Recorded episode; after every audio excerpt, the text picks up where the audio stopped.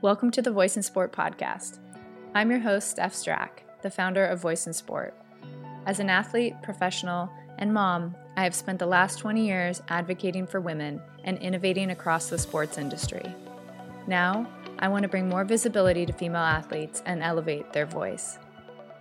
At Voice in Sport, we share untold stories from female athletes to inspire us all to keep playing and change more than just the game. Today, our guest is Betsy Brandon, a professional soccer player for the FTC Női Labdarúgás and a former Division I student athlete at the University of Virginia. Betsy is from Littleton, Colorado, where she grew up playing multiple sports until she narrowed her focus to club soccer and even had the opportunity to represent the U.S. on several youth national teams. Today, she shares with us her journey in sport and candidly speaks about confidence, body image, and overcoming mental health struggles with a positive yet realistic mindset. Betsy provides amazing advice to female athletes transitioning to the college levels and emphasizes the importance of supporting and valuing our teammates both on and off the field. She reminds us to approach challenges both objectively and so that our worth is not defined by what we do, but rather by who we are as people. Betsy, welcome to the Voice in Sport podcast. Thank you so much. I'm excited to be here. It's an honor to have a professional soccer player and super exciting to have somebody from Colorado join us. Let's start with your journey in sport. What sports did you play growing up, and how did you decide on soccer as your key sport? Growing up, I played soccer from the beginning and softball and basketball. And I got into volleyball a little bit later because both my older sisters played volleyball. I can't even remember the earliest times of playing soccer, but my dad always tells me that when you're like five years old and it's like bunch ball, you were the only one who was kicking the ball. And everyone was just kind of going in clumps and you were on a mission. And at one point we had to tell you to stop scoring goals and maybe pass them. And so that's just so funny because i used to score a lot of goals. It's changed a little bit. I play more of a holding mid now so i don't really do that that is my earliest memory even though i don't really remember that but my dad telling me that i really loved sports i played with the same people within the community ended up deciding whether I wanted at around 10 when you go competitive in soccer. You kind of go competitive in softball and volleyball. And basketball was always something on the side that I played with my soccer teammates. So that could always happen. Again, wasn't something that I was particularly gifted in, but I was athletic enough where we could just beat teams athletically and score layups. None of us could shoot. but I decided that softball was the one I'd probably cut first just based on loving the people in the other ones. And my sisters playing volleyball, I loved playing with them. I went competitive in soccer and volleyball. And I remember when I was playing competitive club volleyball and soccer, I was in fifth grade. My mom was driving me everywhere. And I think it was madness. she was trying to drive all these kids around playing sports. And I realized it was probably not going to be sustainable. So I stopped playing volleyball after that year. I ended up having to make up practices and I'd miss them for soccer. And that was way too hard. so I was like, I can't do this. My most salient memories are just being at soccer tournaments with my friends and having played with the same girls for so long. It just seemed like I succeeded most. It was the easiest one for me because it was fun and I was good at it. And in soccer, there are youth national team camps that you can go to. And so when people start telling you you're good, you're like, oh, well, maybe I should keep doing these things. So played basketball in seventh grade and then volleyball in ninth grade for my school, and then decided I really needed to stick to soccer. And if I was going to commit to it, I needed to commit to it then. So it was in high school that you committed to one single sport. Technically, I would say I made up my mind in probably sixth grade, but I played more sports I was frustrated playing the sports because I knew I could be better at them if I played them all the time, but I didn't. And so that was one thing I told myself I can't keep playing the sport. I get too frustrated. In volleyball, it's such a mental sport. And I played Libero because I'm not tall enough to be a hitter. And they'd hit the ball at me. And when you shank a ball as a Libero, they just keep hitting at you, I would just get so frustrated because I'm like, if I practiced enough, I'd probably be able to return this serve but I don't because I'm always at soccer. It was always going to be soccer, but it was okay, Betsy, you got to let go. They're frustrating and you don't have time. When you decided on soccer and you were going through your journey in high school, what do you think prepared you the best to getting recruited at one of the top universities in the US? I always am really grateful, and this was really no one's choice, but where I was in Colorado and the club I ended up at, just based on where I was located. Colorado Rush has everything to do with the player I am today, the way I play, I'm so grateful for the coaches I had there who believed in me and had such a passion for the game. It was actually very good for the style of play. I'm much more of a technical thinking player than I am like athletic and strong and physical. And the way they played at the club, it really valued passing the ball and creativity and thinking thinking the game because there are many ways you can play the game of soccer. There are many ways you can get the ball in the back of the net, but one where you play through the midfield and you try and foster creativity. That was exactly how I was as a player. And I thank God for that because no one chose for me to be there. Obviously, my parents were in Colorado, but you wouldn't have ever known that that was a place where it would be great for soccer. And so many good soccer players come out of Colorado. And it's awesome to think that I grew up playing some of those players or playing with some of those players. So my club soccer experience made the biggest impact. And the people who invested in developing me as a player and my teammates around me. That is why I ended up choosing to play club over high school I knew it was going to be the best for my development. And I think that should be up to the player because when it's up to the person who's actually doing it, you're much more likely to be satisfied. And so I was thankful that my parents let me make that decision. And though it was a hard one, I was bummed I couldn't represent my school. It just felt right for my goals as a player as female athletes, we are driven and we're ambitious. And the longer you play sport, the more power you get you kind of want to do it all, but it's so important to learn how to balance. Let's talk about how you faced your journey heading into college. We know that that's a pretty big transition from high school to college, and everybody faces adversity during those times. And one of those things can be around mental health. And there are some pretty staggering stats out there right now. 48% of female athletes in college are facing anxiety or depression. So it's true, it's out there. It's almost half the girls in college that's a big number. It's a big number, but nobody talks about it. I'm so thankful to have you here today to talk about it. Tell us what happened for you. What was your journey transitioning into college? And now that you look back, what advice would you give to the younger girls? Absolutely. Transitioning to college was the first time in my life where I'd been away from my family for an extended period of time. That was probably the biggest and first challenge I felt once I got there leaving the people I'd grown up with and my biggest support system who'd been at all of my games. I mean, everyone experiences this. It's a shock to the system. my family shows this unconditional support and love and passion for my career in soccer. And being alone, I think loneliness is the hardest feeling of my first year in college. You leave friends that you've known forever, teammates I'd played with for so long, and you get used to playing with these players. You have a comfort around these players. And my family and I was in a relationship at the time. It was just a lot of change when I was being recruited to college. I didn't even think about whether I would want to stay close to home. Virginia is pretty far from Colorado. And not only that, but Charlottesville is a pretty small town. And so there are no direct flights from Charlottesville to Denver. And that was a little bit of a wake up call when I got there. I didn't realize how far it really felt until actually being there. And we actually got there in the summer for our preseason training. And when you're kind of alone on a campus, luckily you have your teammates who are built in friends, but that doesn't mean you're best friends immediately. You have to get to know these people. And in one sense, you're like, okay, I have people to be around. I have people to do things with, but these people aren't like me and they're not like the people I knew. And they come from a different place in the US. And these all sound like obvious things to me now, but when I had gotten there, it was just like, this is weird.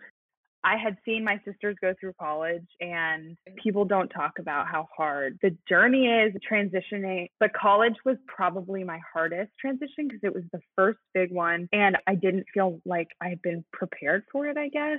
I would say, first of all, you're not the only one in your situation this newness is a good new. You just haven't gotten to know it yet. It's going to be okay. And you just have to endure.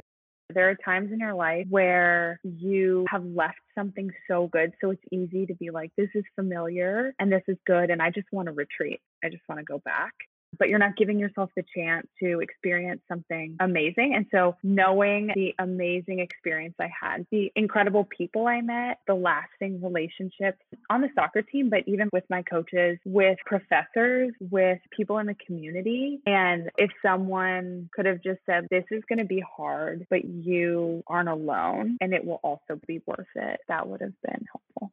I really believe that you learn when you are in uncomfortable situations when you are feeling uncomfortable or you're pushing yourself, you are growing. And I think as athletes, we understand that because we're always pushing ourselves physically in our sports. But where I think it's hard is when you're heading into a big transition like that, and you're in your first year in college, and you mm-hmm. know, okay, I'm going through a new experience. This is all change. And maybe you have the mindset and the maturity to say, and I'm going to grow from this, etc. But it truly is a fact that a lot of girls are anxious and depressed. So, what can we do to ease that anxiety I think we desire to be known fully and loved despite being known fully. And when you don't even have that sense that people actually know who you are and can appreciate that, it's no one's fault because you have to make that transition. But I know that if someone had just been like, hey, do you want to get coffee or do you want to come hang out?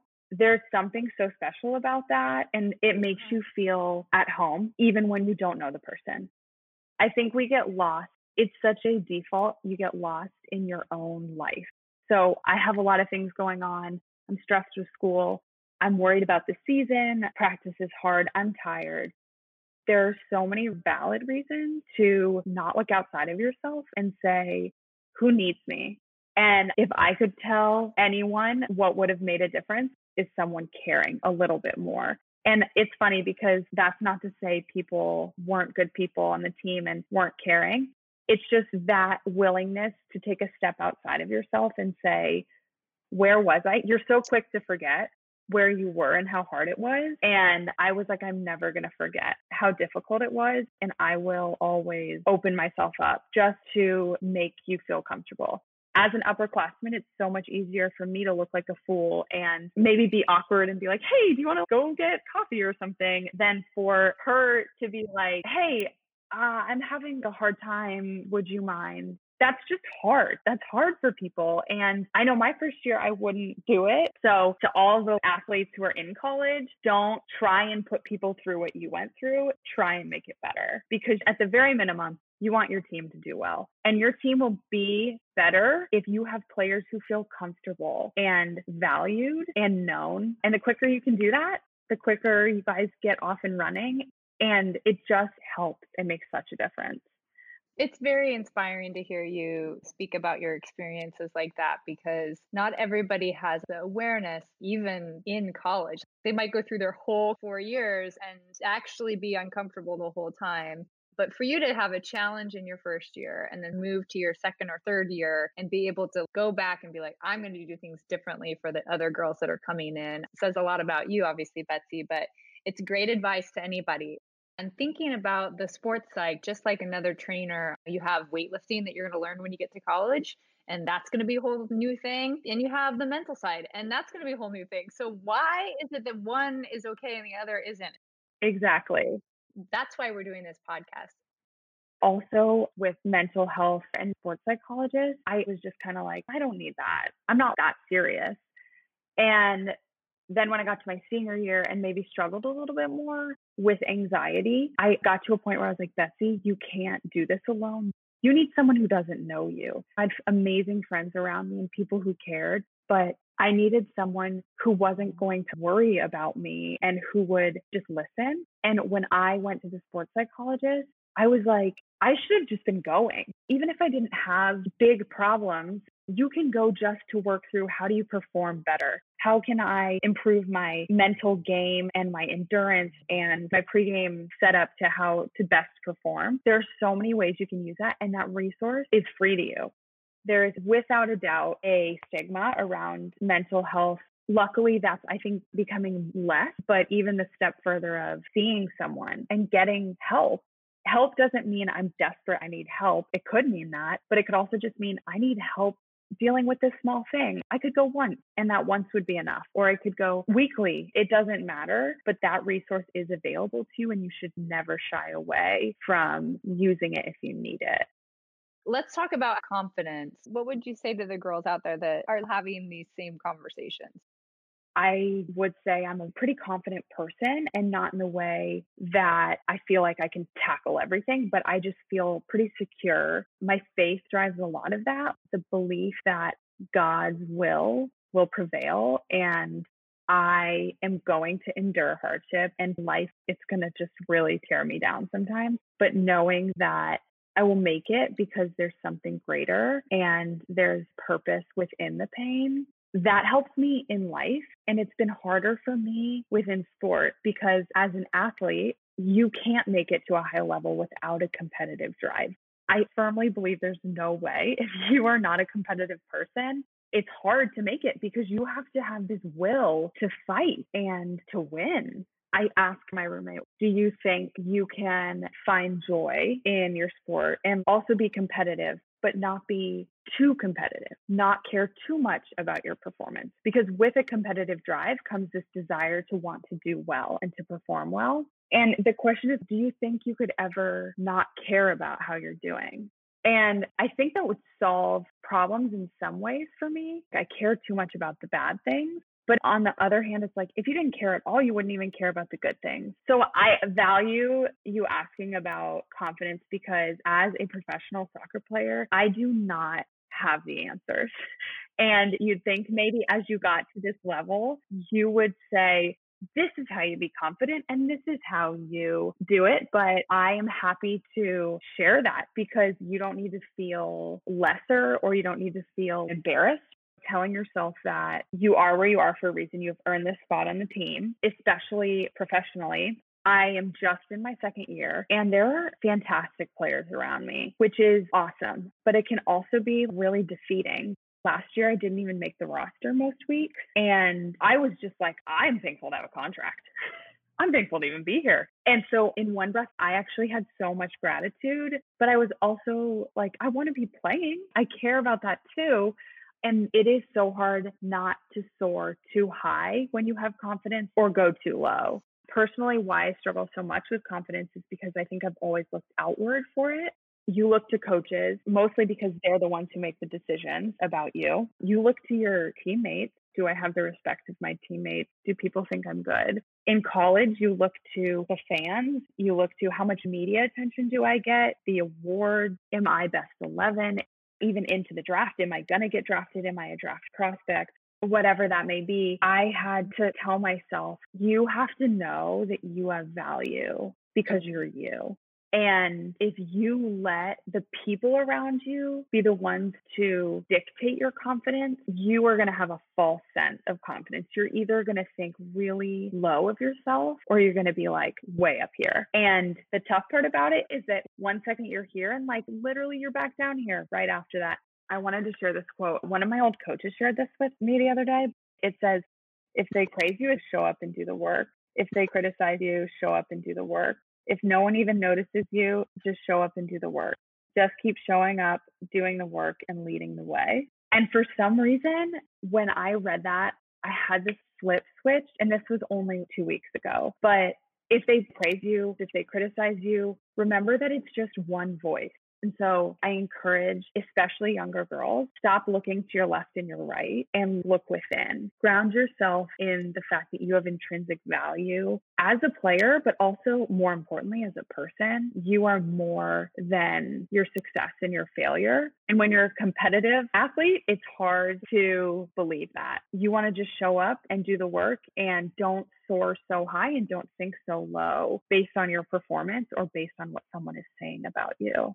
And check yourself a little bit because if you're up and down and having mm-hmm. a roller coaster of confidence or how you're feeling about yourself, check that you're not relying on other people to give you that validation, but you're actually looking inside to check to see what you're saying about yourself, to yourself. There are a hundred voices out there, and some of them are going to be good, and some of them are going to be bad, and some of them might not even be true. what is your voice? First of all, I don't like the word failure. Failure is such a negative connotation. And so I like to say, I fell short today, or I didn't do exactly as well as I wanted to. But something that has helped me gain more power over my opinion of myself is looking at myself as a player objectively versus subjectively. Because when I speak subjectively of myself, it is like, you were so bad today. Like, you should quit. The amount of times I have told myself you're a bad soccer player, too many, way too many a year or two ago told myself I'd never say that again. Because the more you think things, the more you start to believe them. And then, say someone happens to yell at you at practice or whatever, something small, but that triggers you. And then you start snowballing and you start really believing intrinsically that you are not good enough. So it becomes, I had a bad pass to, I was awful at practice today. I'm not a good soccer player to I am not a good enough person and I will never be good enough. And that sounds crazy, but that has happened to me and it has happened like that, but it's also happened slowly. There are days where you just don't feel good enough. And if your thoughts are constantly telling you that, it's not okay. And having someone that you can talk to about that and who kind of snaps you out of it it's great to have people around you who love you and who remind you of your worth, but to have someone that is unbiased, that just listens and they're professional. They know what they're doing. They actually want to hear your problems because that's their job. Don't feel like you're burdening them. But that's one way I think that can help you have a healthier, more realistic view of yourself. So it's not, hey, think more highly because you don't want to get too high and think lower of yourself because you don't want to get too low either. I don't know if you've ever heard the quote, but it's not thinking less of yourself, but thinking of yourself less. The thoughts that run in your mind are endless. And so have people around you or a professional that helps you have a more positive framing, not just positive thinking, but positive framing of your situation because it's realistic. And not I am bad at soccer, but writing today, I didn't connect enough passes. I think having a journal that is realistic and you don't even have to write a lot after practice. You can just say, my passes weren't good enough, but I had some great shots today. And always using verbiage or words that are not, this is me and this is my identity, but I did this today. I did some good things. I did some bad things, but you will never be able to improve if it's only about you as a person and your worth you want to improve your talent and your passing and your shooting and your heading. And those are the things you're going to improve not this tearing yourself down. And I talk more about that because that's the way I lean. I lean more on the destructive end of like, I'm not good enough versus I'm amazing. But some people lean on that side too. And so it's having this healthy chip on your shoulder to say, I deserve to be here. But also, not everything is just given. I've worked to get here, but let me put in more work. We're going to have positive thoughts too, but frame those thoughts, do something good with those thoughts. So don't just think like, oh, everything's good when it's not. Things are hard sometimes, but framing it in a way that's not my life is over and I am a bad soccer player, but okay, I'm going to frame this in a way that will help me grow and not destroy me. And some things are just not in your control. And learning to lose and lose well and learn from the losing you face so many lows when it comes to sports that teaches you how to overcome. And there's just this drive within me, this will to tackle whatever comes my way. And I know I won't do it perfectly, but I will. I will do it somehow, some way. I love what you said about framing whatever it is you're going through. I think how you frame and how you think about any situation is so important. You know, you have had the journey through your body changing quite a bit from high school to college and now to pro. How do you frame that internal conversation about your body? And have you ever had struggles with your own body along the way? I would say confidence goes right with body image. The two places I struggle most with my confidence are in soccer and in my body because you as an athlete are surrounded by insanely fit and athletic and unique and different women. And everyone's body is different. You just have to understand that there's no one standard because growing up, that's just what you think. So, on the same note, as I said in regards to confidence, you need to stop looking left and right and you need to look within and say, I've been given this body and I want to be healthy. And I think that as an athlete, you are going to have a different body type based on your sport, but also different than people who don't play sports. And social media makes it really hard for women to not always look and say, oh, I don't look like that. And I now don't like myself because of that. I have given up social media this year actually. And one of the things that I've realized is I don't like who I become when I spend too much time on social media. And mostly, I don't like the way I start viewing myself or why I'm posting pictures. And this is something that it's hard to admit because it's like, these aren't things I'm proud of. This isn't who I want to be. I don't want to look at someone and say, I'm not good enough. And I remember, I think my second year of college, one time I was taking pictures. It was either after a banquet or it was when we went to dinner one night. We dressed up and looked nice. And the amount of photos I took, I was like, oh my goodness. I needed to take so many photos to get a good angle. And it was always like, I'm going to take this photo and then I'm going to look at it and see if I like it. And I'm be like, no, can you take another one? I didn't like that one. And one time, one of my mentors had been like, they've thought about getting rid of likes. Would that make a difference for you if they got rid of likes on Instagram or comments? How would that affect your view of yourself? And then the other question was, why do you post? And that is a very loaded question. But I started to realize that I'm posting for other people or I'm posting to get the affirmation of other people. And I wanted to take a break from it in a way where I'm like, I want to be able to use it in the way that it is good and not in the way that it is destructive. And I know some people have a much healthier view of their body, but that's something I personally struggle with. And so that's a way that I've practically taken a step to separate myself from that. And it's just hard because the people around you, first of all, are amazingly gifted and fit. So when you're comparing yourself to these people, you're comparing yourself to someone who is amazing. But also, the amount of times I've heard someone compares themselves to me and then we're like, what are we doing? To think that I'm over here thinking this person has it all when she clearly doesn't because she reveals to me that she doesn't and she thinks I have it all. And that was something I became really grounded in. I used to really care about putting on this facade of perfection because I thought if people viewed this perfect person, soccer wise, academic wise, they would want to be me. It's really good that you have had the moment where you are at now but can you imagine if you had this mentality when you were younger? You would have been so much happier. And that's the gift that I hope we are giving younger girls when they listen to your story, because you don't want to wait your whole life to get to the moment where you're at right now. And you're still very young to be at this moment where you're already so wise. but had I known when I was younger how to think about these things, or even having the awareness to mm-hmm. realize, mm-hmm. wow, I do struggle a little bit with my body image. Yeah. And I'm noticing that this specific thing is making it worse. And I'm going to take that out of my life. Exactly. And the great thing about certain things, you can do that. Other things you can't. So, as an example, you walk into your bathroom and you see a mirror. So, you can't take that out of your life really unless you get rid of all the mirrors in your house. So that's also really important. Get rid of the things that are taking you down a path that's not good. And that is so important. Standing in front of a mirror, I'm like, how do I escape that? How do I do that? And in reality, you can't. And so, how do I do it in a way that's healthy? And I think being like, I'm just not going to stare at myself and, and pick out things that I don't like. It's honestly very similar to the way I handle a day at practice. I'm like, okay, if I want to be more toned, what can I do to get there?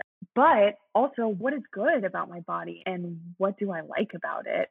That idea of this objective view of yourself instead of a subjective view of yourself. And we want to be happy, but we're resisting this happiness because we linger so much on the bad and what we're not instead of what we are. And again, it's all the way you view it. You could say, My legs are huge. Someone could be like, You have such strong legs. And so it's learning to not think about yourself so much. I know that might be kind of a funny thing, but sometimes I'm like, this just isn't all about me. People aren't looking at me as much as I think they are. People don't talk about me as much as I think they do. I really appreciate that. So, what are three words that you would use to describe your journey in sport as a female athlete? And they don't all have to be positive. Roller coaster is one of my words. Hard. It has been hard But the last one is that it's worthwhile. So, roller coaster, hard, and worthwhile because of what I've learned and what I've experienced and the relationship. And I truly can't imagine who I would be today without all the experiences that have shaped me and the people who have shaped me along the way. And it's just funny because something so hard can be so worthwhile. And that's something you learn in sports. I love that. We're going to end on our last question. This is a podcast aimed at helping young female athletes what would be one piece of advice that you would give all the girls out there playing sports? Joy comes from knowing that you are more than what you do. We get lost as athletes, and I am what I do, I am what I produce. So that naturally takes you on that identity roller coaster. But you have to know that there are good days, there are bad days, and you are more than the best days of your life. And you are also more than the worst days of your life. And know that your identity is not who you are on the field. It is how you treat people and it's the way you love the people around you. You as a person is more important than you as an athlete. When you hear stories that are so raw from women like you, I just know it's going to help other girls have a better journey. Thank you, Betsy, for sharing everything that you did, and thank you for joining us at Voice In Sport. Thank you so much. It was so nice to meet you, and I'm so grateful that you have made this opportunity possible. Thank you so much, Betsy. The perspective that you shared with us today in approaching confidence, body image, and athletic performance is invaluable, and it will positively impact so many young women in sport.